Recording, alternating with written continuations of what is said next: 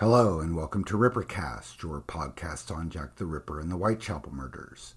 We are pleased to bring to you the talks from the 2022 East End Conference that took place over the weekend of April 23rd and 24th at the Astronomer Pub in Middlesex Street in the heart of the East End of London. Lauren Davis is a researcher and historian of women's history the co host of the history podcast Transatlantic History Ramblings with Lauren and Brian, and is a medieval studies master's student from Swansea in South Wales. She has, over the past few years, developed an interest in the stories of women across a broad spectrum of history and their encounters with the criminal justice system of their period. She's spoken on the medieval prison system to the Metropolitan Police Heritage Society and the relationship of the medieval Jewry with the Tower of London for the Whitechapel Society. Lauren's talk is entitled Jack the Ripper and the Contagious Disease Act. So, when I wrote this talk, it was after Hallie Rubenhold had released her book, The Five, but now as that issue has become greater, I feel that I should start my talk by just clarifying where I stand on that matter because obviously we're talking about the Contagious Diseases Act, we are talking about women that were prostitutes that were accused of prostitution and examined for syphilis as part of that accusation. So I do believe that the Whitechapel murder victims were prostitutes, that there is no reason to suspect otherwise. On the night that they were murdered, each one of them was in a situation where they were desperate for money, and it is a potential that one way the murderer got them to go with them is because he offered them a sum of money that not necessarily would have solved their entire problems, but would have solved the immediate problem that they faced. To sort of judge them as not being prostitutes is something that is problematic because you can't talk in absolutes about their lives.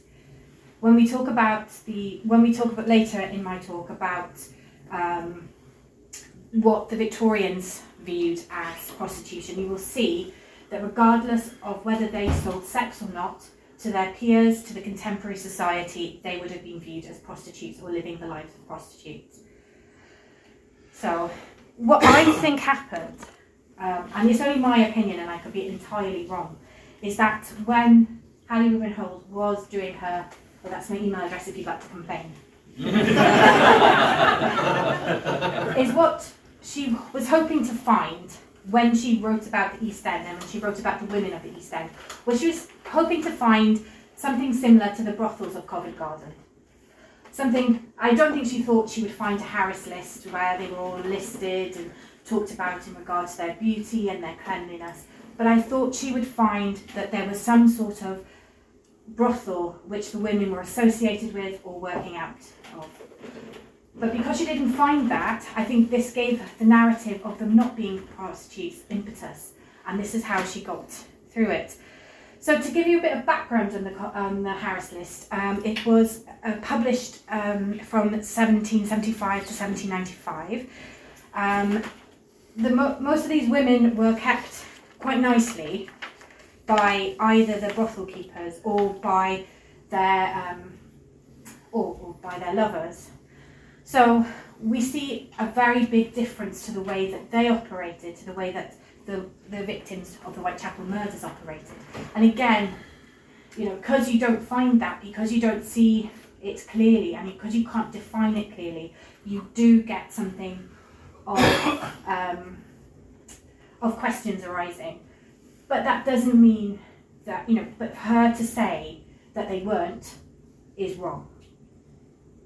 And I think that's the issue, is the way that she has approached this has been wrong. And that's coming from a feminist. And I know there are a lot of historians that agree with her and that they weren't prostitutes, but that that is so, so irresponsible.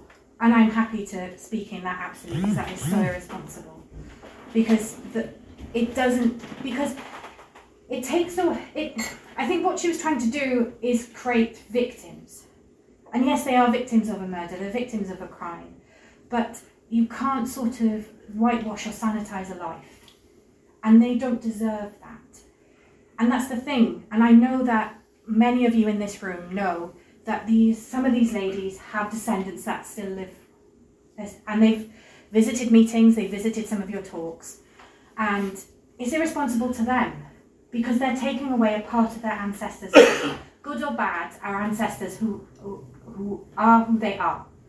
You know, there are some parts in my ancestors' life which are uncomfortable, you know, but it's who they are. And without them being who they are, I wouldn't be who I am. And I think to try and take that away from them takes away something from their story. And I think the way that it's been tried to whitewash and changed would be a shock to them as well. I think this would all be a shock to them, to be quite honest, that we're still talking about them a hundred or so years after their deaths. But, you know, we have a responsibility to their memory, and that includes talking about every part of their life. That includes that includes the good and the bad. And they did what they did not because they enjoyed it, but because they had to survive. And that is just my biggest bugbear of this whole situation that I hold is that there is a whitewashing of women's history because their struggles with prostitution underlie struggles that thousands of women went through. And it takes away something from them too. It takes away something from women's history, and that makes me so unbelievably angry that this part has now become a lot longer than it is written on the paper.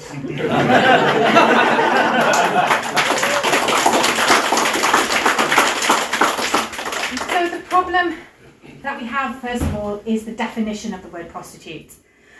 Um, in the Victorian period, it was a lot more vague. You could be considered a prostitute for not living a life that you were supposed to live, living outside of social norms. And as we can see from this quote here. So this is um, from the British Library, and this is analysing literature in the 19th century. In the quote, quote, we see definitions and conditions that extend far beyond the more contemporary notions of selling sex. If we take a look at some of the descriptions given of prostitution, we can see that they are ones that Polly Nichols, Annie Chapman, Elizabeth Stride, Catherine Eddowes, and Mary Jane Kelly fit. So, the three main ones for me are living with a, with a man out of wedlock, illegitimate children. Well, that we don't know. We, you know, there could have been infant mortality was very high, so that is that is one that doesn't necessarily fit. Or physical relationships for pleasure.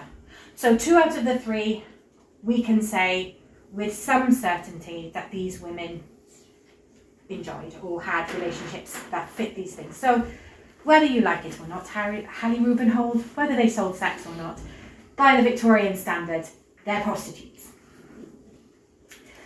So this does it only it gives us a better insight into some of the figures that we see as well. So in 1817 we see a claim of 80,000 prostitutes, which is staggering.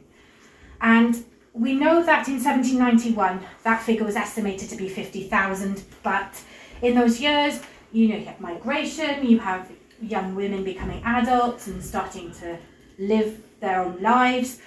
So again, though it's just an estimate, and we need to make sure that we just say that it's an estimate, you know, because we have that responsibility when we're retelling the story to interested people. So, but, um, so that's an entirely different argument. So, uh, so again, you know, part of that figure were some women that were just merely living outside of the social expectations as well. But we're getting those figures from men as well. And as you'll see, the Contagious Diseases Act was a law created by men for the protection of men. So, but what would be interesting for me is to try and work out, if at all possible, if any of that figure related to male prostitution, because that too was going on as well in the molly houses and probably casually as the women were doing it as well, because men faced the same the same situations of destitution as the women did. So, this relates to the Contagious Diseases Act because it was a way of regulating prostitution. Part of the argument that it was trying to legalise prostitution because these women were being were being regulated in areas, in port areas of towns, and invasively uh, examined if the police, which were, were named the spy police because they were undercover and their job was predominantly to work out who was a prostitute and who wasn't, So the attitudes towards prostitution during this period were condemnation, regulation, and redemption. So within the Act, we see all these three being these values being encompassed. Um, so the attitude of so with the first one, condemnation. Not only would a society look down on them, so that would include things like if they went to get some assistance, if they went to some charity boards, which were run privately by women, they wouldn't necessarily get the um, money that they needed because of the way that they lived their life. So that's how they would end up in the workhouse. So the workhouse would always be the last resort. So, but they would be judged by the police. I know that we know the stories of women that were just standing and talking in the street. I can't remember the case off the top of my head, but there is a case of a woman that was accused of being a prostitute, and then she and her, her employer actually fought this in court because she wasn't. She was just standing and talking in the street. So there is a confusion about you know the type of women, and it was it, in terms of the Contagious Diseases Act, the women that were being stopped and examined were uh, lower class women. They were women that had cause to be on the streets, you know, whether they were working or just walking around. You know, that's the type of women that was being taken off the street. So once they were identified, they would be arrested and examined, often by force by a doctor. We could also view this as part of regulation too. If they were found to have syphilis, there was no questions asked about where they got it from, which meant that the women that contracted the diseases from their husbands were assumed to be prostitutes. And that's a big thing. I was talking to Robert Anderson yesterday, and he said that is one of the things that he would say was the biggest problem is that husbands bringing it home to their wives who would then, you know, if the husband was in the military and away and they hadn't had money for a little bit of time having to make up their income, they would go out and you know be a prostitute themselves, and then that's how it would end up being spread. So for him, it's not so much the women that were the issue, and I agree with him. It was the you know there was no looking at where it came from originally, and it was not necessarily the women that were spreading it; they were part of it, but it was men because there was no legal obligation for a man to be examined for syphilis. It was only the woman. So all the blame was put on the women. So after that, they were then taken to either dedicated wings of mental hospital, uh, hospitals or lock hospitals, and this would be, and then we move on to redemption. So um, this is a bit tricky because yes, they were redeemed in terms they were eh, in the terms that they were treated and successfully cured of the illness and then released into society, but redemption, as we know with Victorians, is a very tricky concept because they didn't help them not end up back in the position that they found themselves in the first place. The Contagious Diseases Act was specifically aimed at the armed forces. Um, in that regard, prostitution was seen as a necessarily e- uh, necessary evil, as the majority of them were unmarried. While the measures of the Act and its amendments saw increasingly tighter restrictions against the prostitutes, it did not protect them from their clients giving them diseases. While the women were forcibly subjected to intimate examinations, as I mentioned, no provisions were made to examine or guarantee the health of their clients. The Act could be described as reactionary and put in order to cease the spread of the disease, disease through the armed forces, which at the time was endemic amongst their ranks. The Act was first passed in, in, the first in, in the first instance in 1864, with further extensions in 1866 and 1869, with it finally being repealed in 1886. So two years before the murder, that's when the murders. The, that's when the Act was repealed. So these women had been living with the threat of being taken off the streets, and then they were taken off the streets by being murdered. So as you can see, it is it was always something that they did with an element of fear or an element of something could go dreadfully wrong and they wouldn't come home, they wouldn't return to their lodging houses, whether it was by a policeman or whether it was being assaulted. So you can see, you know, it is it kind of because they have always sort of had to deal with that, you can understand how it was easy for them to go off with somebody because there was always that possibility that they could be summoned by a policeman. Now, that's not to say that I think that the murderer was a policeman, but it was easy for them if somebody looked official or if somebody was a client that they could be sort of taken to one side and not know.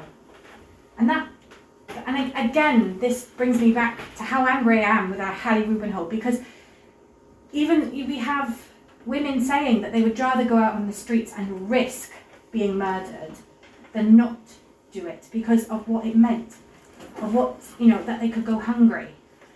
And that, that's the thing. They were living with so much fear, you know, from the government and from it. I don't think it was the police's fault because they were told that they had to do this, but they weren't necessarily prepared.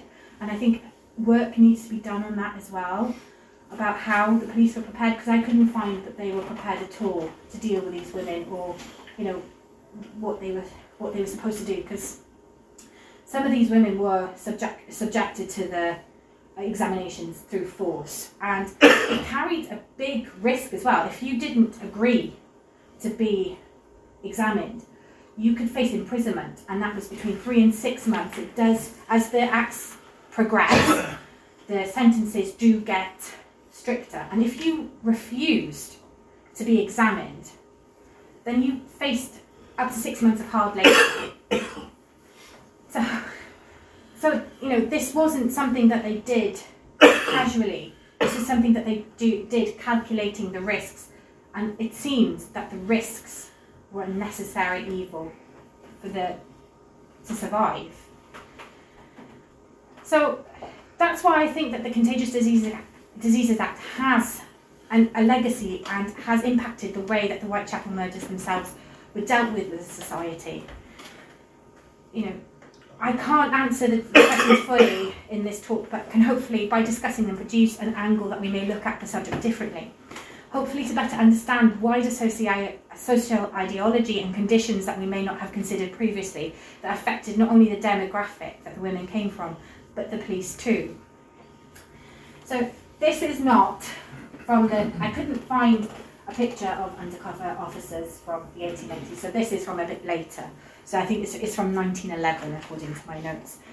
So the spy police, as they became to known, were designated as a separate from the day-to-day police. They were plainclothes policemen, were placed into areas that were marked as being potential areas for the spread of syphilis. So it was normally places where there were garrisons or places where um, predominantly seems to be the navy that was causing the issue. Um, or areas that are close to barracks where brothels would naturally start businesses. During the time of the Act, as well as, as arresting people and ensuring that those suspected of prostitu- prostitution register with the police, it also gave them powers to investigate and find out who was prostitutes in the wider area. This led the police officers that were engaged in the investigation being known as the spy police, because that's what they were essentially doing, they were spying on the population.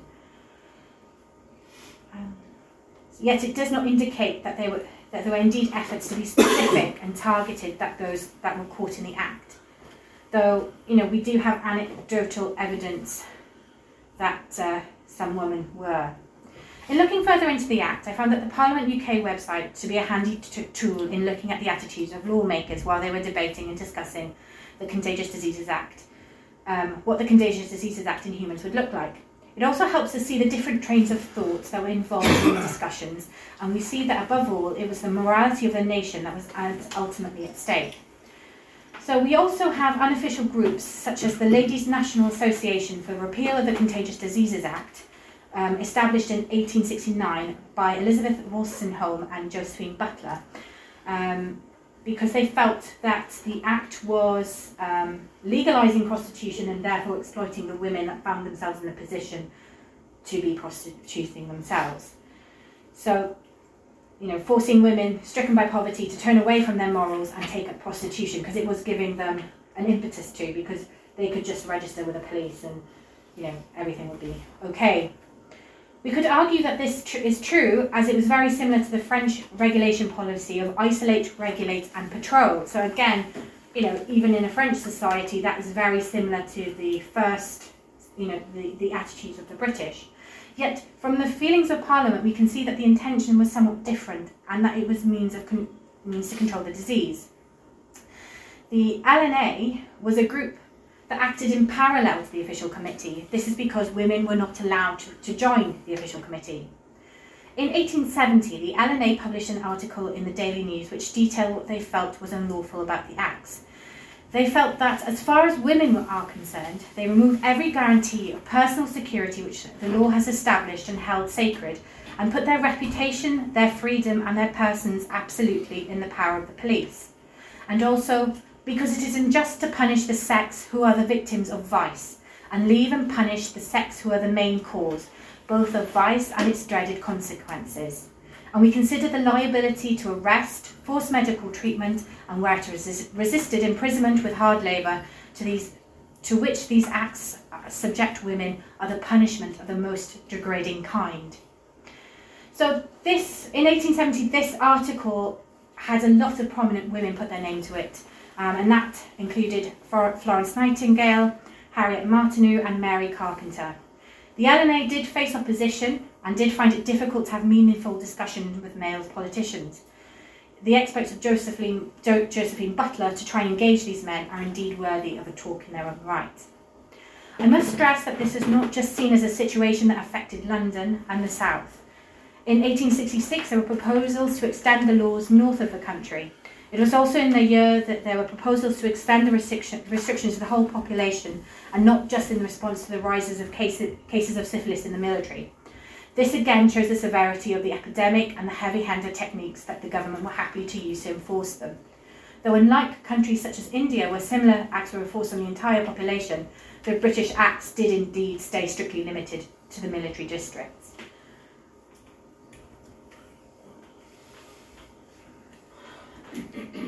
We can see that this quote encapsulates the aims and the outcomes of the Act. What is interesting is that there were provisions made for what was to happen should a woman resist arrest and, the examination. It brings us back to the loose definitions of prostitution that would have made the work of the police difficult. We see in the quote that there would have been that they could not have taken any action without sufficient evidence or without a reason to believe. These are not clearly defined as we would like, and as and open to uh, and open to interpretation as the definition of prostitution was. Again, we could argue that this was open to the moral perception of a woman's life. What is further interesting is the quote in this quote that if that if a woman is found to be ill, she is to be imprisoned for up to three months. This is later to extend it to one year in the amendments made to the Act in 1869.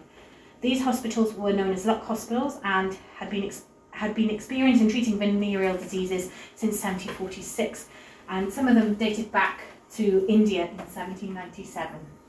So that isn't a Lock Hospital in the East End. That's a London Lock Hospital in Hyde Park Corner.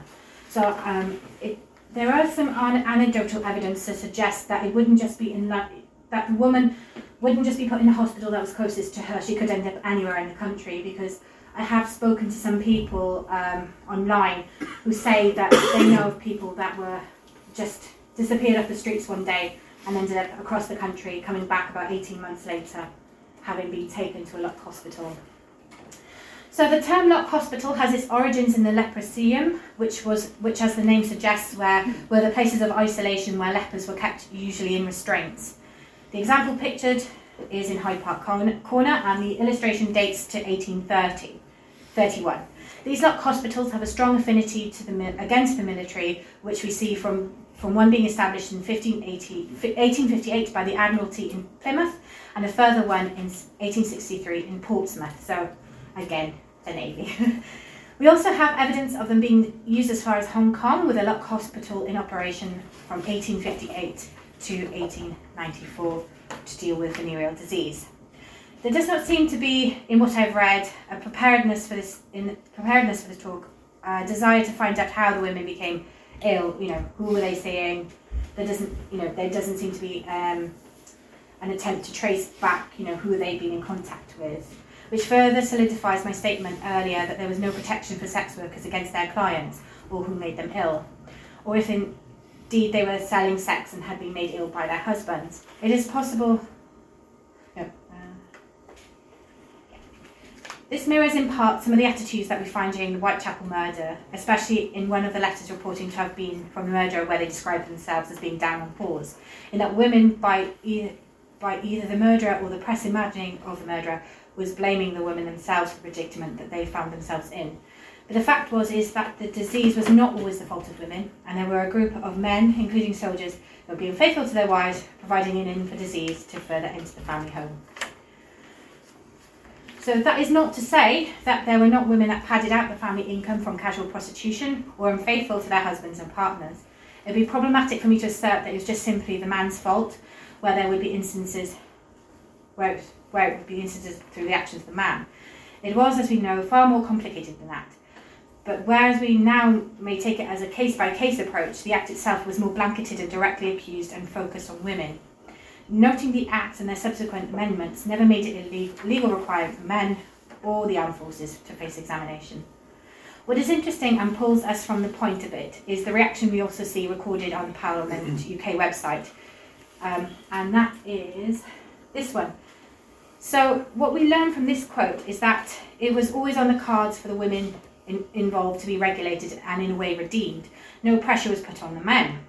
What keeping public women means is that there were thoughts and discussions of, in making prostitution legal purely for the gratifications of soldiers and sailors, which shows that while the women were doing was seen by contemporary standards to be immoral and problematic, the needs of men were seen as valid and necessary by some. Yet it was finally seen by a majority as a proposal that was, dis- was a disgrace to the country. In this, we can see a mirror to the attitudes that were still around during the Whitechapel murders. Men were not the problem, and men do not seem to have been guided away from sleeping with prostitutes. The emphasis seems to be the fact that it was because there were prostitutes that there was demand, again, something that is problematic. Though this thought is to do with the way that women were seen, the Victorian women or the women of the 19th century were seen as the moral centre of the home. It was during this period that we see the roles of men and women be- becoming clearly defined. If we think back to earlier centuries and to the roles of women, we find them working alongside their male relatives, and it's during this time we see, start to see the different spheres. To quickly explain the concept of gender spheres, this idea focused on that men and women inhabited, in, in a manner of speaking, different worlds, and that they would only come together for breakfast and their evening meal. Men would follow more masculine pursuits, and women would follow what was considered to be appropriate, appropriate feminine pursuits. There would be no mixing, and not, and not following this prescribed route was seen as socially and often morally problematic. While women were seen physically weaker than men, it was during this time they started to be seen as morally stronger. Therefore, in tempting men away using sex, they were seen as failing as women. In entering pubs and walking the streets at night, the women of Whitechapel were entering a masculine sphere. They were entering a sphere and a position that the majority of women did not enter, and this resulted in such women being labelled not only as problematic, as fallen, and then subsequently as prostitutes, Though this is a broad generalisation, these women were often not as immoral and were, not sim- and were simply not content with the life that society wanted for them. Though because of the views that they often found, they were because of views of society, they often found that they were not welcome, and through becoming outcasts, they were pushed into the roles such as prostitute as a means to survive. Something that the LNA d- attempted to point out during the opposition of the Act, as they did not see the prostitutes as criminals but victims in need of protection. What we see in the course of not just the murders that were relating to Jack the Ripper is a culmination of feeling that had been brewing since the inception of the Act in 1864, an act that saw women being abducted off the street, forcibly examined, and then imprisoned. There was no thought placed into where the outbreak was coming from, or if the speculum that was not, or if the, speculum was not sanitized cor- correctly, could itself be a source of women catching the disease. What the main takeaway that I hope I would like the audience, to, sorry, what the main takeaway that I would like the audience to have after this presentation is a thoughtfulness in how we can use or apply the ide- ideology of laws and restric- restrictions that, though happened prior to the murder, still had an impact on the society that affected the Contag- Contagious Diseases Act. As we've seen briefly today, have had a very distinct impact on the way that the five victims of Jack the Ripper were treated, not just in their death, but in the months and years prior to their death and the way that, that they were talked about in the media of the late 1880s, and in some respects, the way that we discuss them today. The Whitechapel that the victims knew would have been impacted by the Act. It too was close to the Tower of London, which held barracks. We know that Martha Tabram was seen with a soldier on the night of her death, so we know that the women of Whitechapel during the decades of the Contagious Diseases Act were under, the wa- were under watch. What the Act did, in my opinion, was worse than the opinions of the areas that were targeted. They create rather than remedy the hotspots, forcing people to be pent in. They perpetuate the negative images of these areas as dens of vice, and the women or the people of the district would not have the ability to remedy their community. In short, women of this social class were viewed as prostitutes, and that is what they became. So we can see why why that people want to revise and restore the personal histories of the women because the term had become blanketed. Though this approach is misguided, as we have see, as we have to evaluate the, uh, evaluate the evidence that we have, what has been outlined that there is a very different meaning to the word in the word prostitute in that encompassed a wider description. There is much evidence in the statement of their peers too that even on a casual basis, the victims of Jack the Ripper were sex workers. In some respects, our reluctance to label them is down to our concerns that concerns over their victimhood, that we are too unable to consider the, the way that they themselves would wish to be spoken about. They themselves would not wish to be solely remembered for being victims, which is not something that we do. When our field works at its best, it's when we discuss their stories as a whole, which does include the prostitution. They were strong women, the majority of them were already young adults and would have been heard the stories that emerged from the Contagious Diseases Act. In one of her pamphlets, Josephine Butler asked a prostitute to define her feelings on her encounters with men. There was something eerie about it when I read it, and it could have been said by any of the Whitechapel victims. It's men, only men from the first to the last we have to do with. To please a man I did wrong at first, then I was flung out, flung about from man to man. Men police lay hands on us. By men we are examined, handled, doctored. In the hospital, it is a man again who makes prayers and reads the Bible for us. We had up before we had up before magistrates who are men, and we never get out of the hands of men till we die. Thank you for listening. Yeah.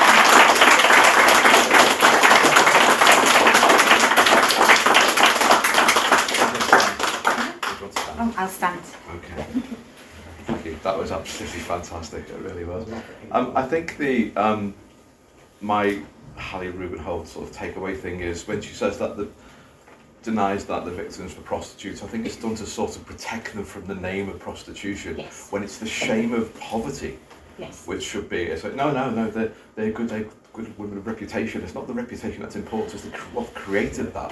The fear of the workhouse would have been more yeah. for them than actually yeah. the act of prostitution. The prostitution was there to keep them out. Or yeah, it, well, it wasn't. It wasn't a moral decline because they had to prostitute themselves at all. I think that's what she's trying to say. That yes. No, no, they're all fine upstanding because they're upstanding. They also have to be starving. But I feel as well it's because of the way that we view victimhood or the way certain portions of society view victimhood. If you, if you don't fit the pure white, you know, yeah. fairy tale version of what a victim should look like, then it's problematic. You yeah. can't sort of defend them. And I think she was looking for a way to defend the women when they don't need defending. No, no, no, no. I, I think that's very true. I mean, I, I think you know we're, we're, talking about this in, in terms of Victorian times, but I've only seen the Barlow and Watts Jack the Ripper thing once on YouTube, and there's a scene in that. I don't know if anyone remembers this where. There's an oh, and Catherine Ether, I think it was Catherine Eddowes, was here at this time of night, and they literally rolled their eyes. Oh, what doing at that time of night then? As if it's she's the issue here, yes. not the fact that there's someone around. Um, I've rambled on. Many questions, I imagine. Yes, Sorry. thank you very much. That was fantastic. Um, the Act was rescinded two years before, yes. 1886, so they were aware yes, they that were. was rescinded. They should have been. Yes. And also, you did mention, I mean, I heard this Hal talk about her book, about the five women, and she did say it was the interpretation at the time of the term streetwalker that's that was it was interpreted differently at that time. A streetwalker was a streetwalker, wasn't a prostitute. That's what she defined it as. And the other point was you said that they these women would be cured. You, the cure didn't come about till antibiotics in the No, 50s. but it, it, again, it would have been the perception of the era that they were cured. So not our perception because, of cure. Yeah, they weren't cured. No, but it goes dormant, doesn't it? Yes, but they didn't understand. But the Victorians didn't understand that. Okay, thank you. Hang on, let me think about this carefully. Right. Yeah. The Act itself, did it apply to the whole country and they only chose to enforce No. it in certain areas? Or was it you would say this will apply within the, the city of so and so because it's got a military garrison? It was they set up districts where it would Yeah. apply. Yeah. Susan. Um, without wishing to get on too delicate a detail, Yeah. um, was it just syphilis that they were looking for, or what, what was the definition that they're doing? Is it like gonorrhea, you know, genital herpes? What, what? Are they all getting tarred with the same brush? Yes. What was the setup there? It, it's all tarred with the same brush, but the, maj- the majority of them seem to be looking from from the reports that I read were syphilis. So it would have been anything that would have looked unclean. Yeah. Yeah. Manifest. Yeah. Too specific. Yeah. Uh, where did this term unfortunates come from and what's the difference between that and, and did the Victorians actually call them prostitutes or unfortunates or both or is there a subtle difference between the two I'm terms? not too sure. Um, Just a euphemism. I think it's just a yeah, it's just see euphemism that they use. Euphemism from the press more Yeah. than anything. Yeah. Yeah, I, I think I was. I haven't looked into this in, in sufficient detail, but when you look at the use of the word of the term "unfortunate" in the newspapers at the time, I I have not so far been able to find a man described as unfortunate. Doesn't one of the witnesses just say, I'm a widow and an unfortunate? So they're picking up the terms themselves Yes. to use it. Yeah, Well, obviously there was, were was there also on a um, on a census was that sometimes put down as what that person was I think as an unfortunate. I think I've, s- I think I've seen that on our census. Obviously, there were poor men, but poor men never seem to be described No, in no, the no. newspapers as unfortunate. That is something that only women seem to get. It is Yeah. I don't see the difference. Because It's just it's semantics. unfortunate class as well, isn't it? That's just semantics, isn't it, really? If you're down and out or you're unfortunate, you're just into semantics yeah. here. Yeah. But you know the in the way that um, that actor was describing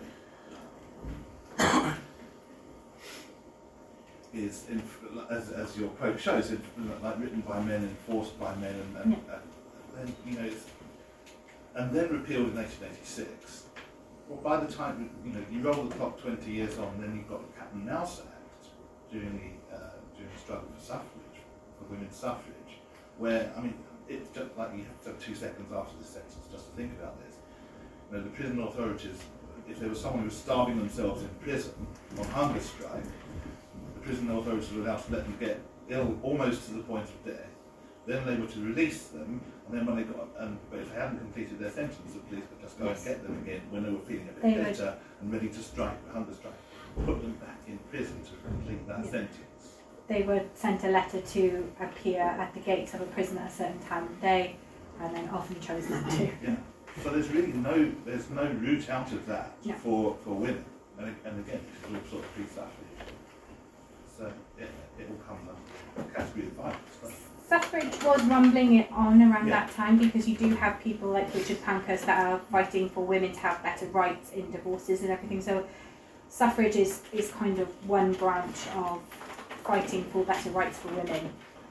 But the vote for women was very much, well, at least it was what Emmeline and Christabel wanted it at one point was that it would be top down. So Yeah. you would first of all have the upper class ladies that would have it, and then they would uh, fight for working working class women to have it, which sort of seems a bit strange that we'd have those depositions Yeah.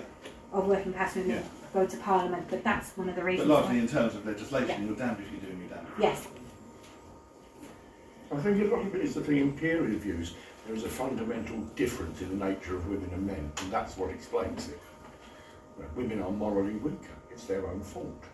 I'm not speaking for myself. No, I understand. It's, Well, it's, the, it's, yeah. it's the original sin argument. Yeah. Women Yeah, and perpetrated that's the still original there. sin, and yeah, There was a, a review, um, so the ongoing government inquiry into institutionalised child abuse, there was a sort of interim publication a month or two ago, um, looking at four or five different local authorities and their social care, um, child protection um, arrangements. One of them was Tower Hamlets. Um, and the review commented that, you know, you had, for example, if you had 15 year old girls who were, you know, spending a lot of time with older men and, you know, receiving gifts which you know is what you look out for when you work with kids. Like you know suddenly they've got a phone or trainers. Like, oh, where's that come from?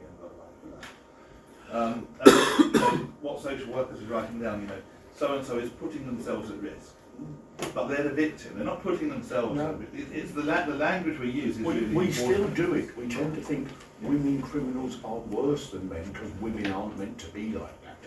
We still do it. Yeah, ex- it's easy to, to misuse language uh, to give the, the impression that people who are being exploited are in fact just kind of asking for it or, or, or initiating it by themselves. You've got the whole sort of like the whole Myra Hindley and Ian Brady aspect of that, where you, you get sort of Ian Brady almost dismissed because he's mentally ill. But um, Myra Hindley's always vilified much worse than Ian Brady because of it's seen that a female doesn't, how can it, should have, you know, maternalistic in, instincts and how can they kill children? Well, let's bring it up to date with Ghislaine Maxwell. Mm-hmm. Yeah. Yeah. Any more questions? Lauren, thank you very much. Thank you. Thank you.